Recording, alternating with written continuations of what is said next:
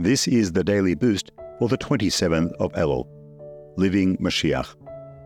Sharing is caring. The first temple was destroyed because of a lack of appreciation for Torah. The second temple was destroyed because of senseless hatred. Now, as we enter the era of Mashiach, we must eliminate these two issues by promoting love of our fellow, as well as affectionate devotion to Torah and mitzvahs. We accomplish this by strengthening Judaism among all Jews from all walks of life. This is especially relevant to the final redemption, since no Jew will be left in exile, physically or spiritually. Therefore, we need everyone to reach out and bring another person closer to the redemption.